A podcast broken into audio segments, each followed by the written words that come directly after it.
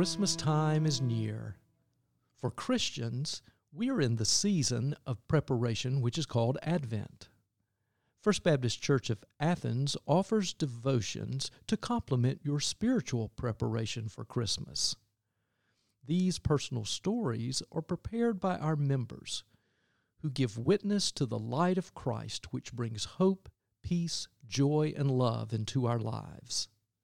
Today's personal devotion is given by Margaret McDonald. Listen as our youth and college students welcome you into God's presence, singing O Come, O Come, Emmanuel, accompanied by Ye Young Hong on cello.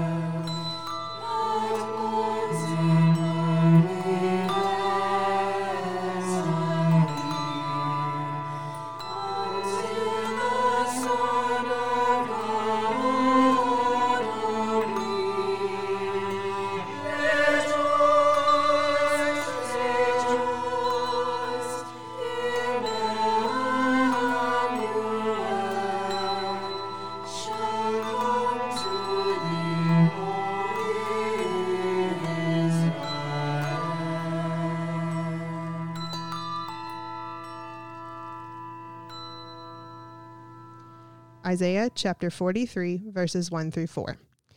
But now, thus says the Lord He who created you, O Jacob, he who formed you, O Israel, do not fear, for I have redeemed you. I have called you by name, and you are mine. When you pass through the waters, I will be with you, and through the rivers, they shall not overwhelm you. And when you walk through the fire, you shall not be burned, and the flame shall not consume you. For I am the Lord your God, the Holy One of Israel, your Savior.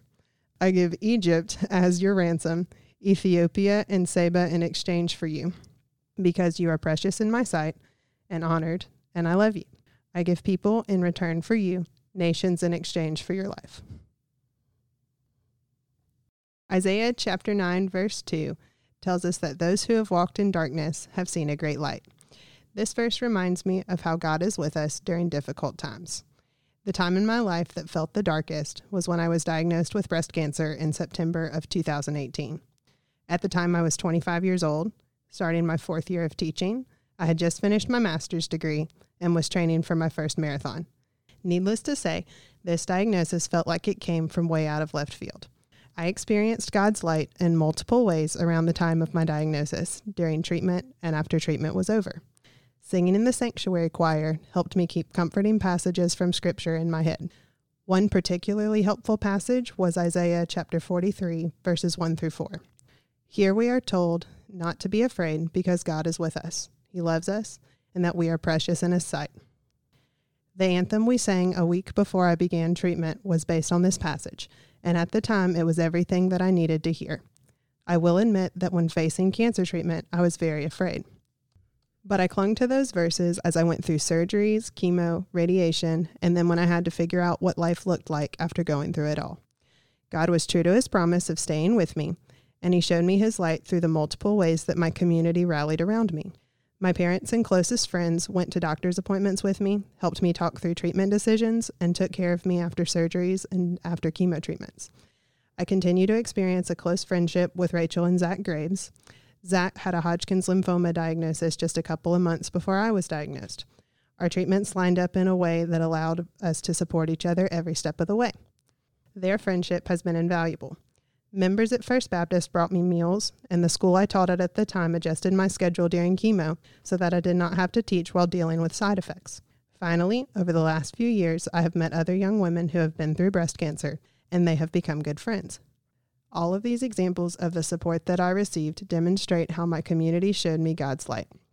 In a situation like cancer, where there is nothing that can be said or done to take away the diagnosis or the treatment that needs to happen, support like this made it a little easier to face. because I knew that I did not have to face it alone. How are you being called to show God's light for someone else by showing them that they are not alone?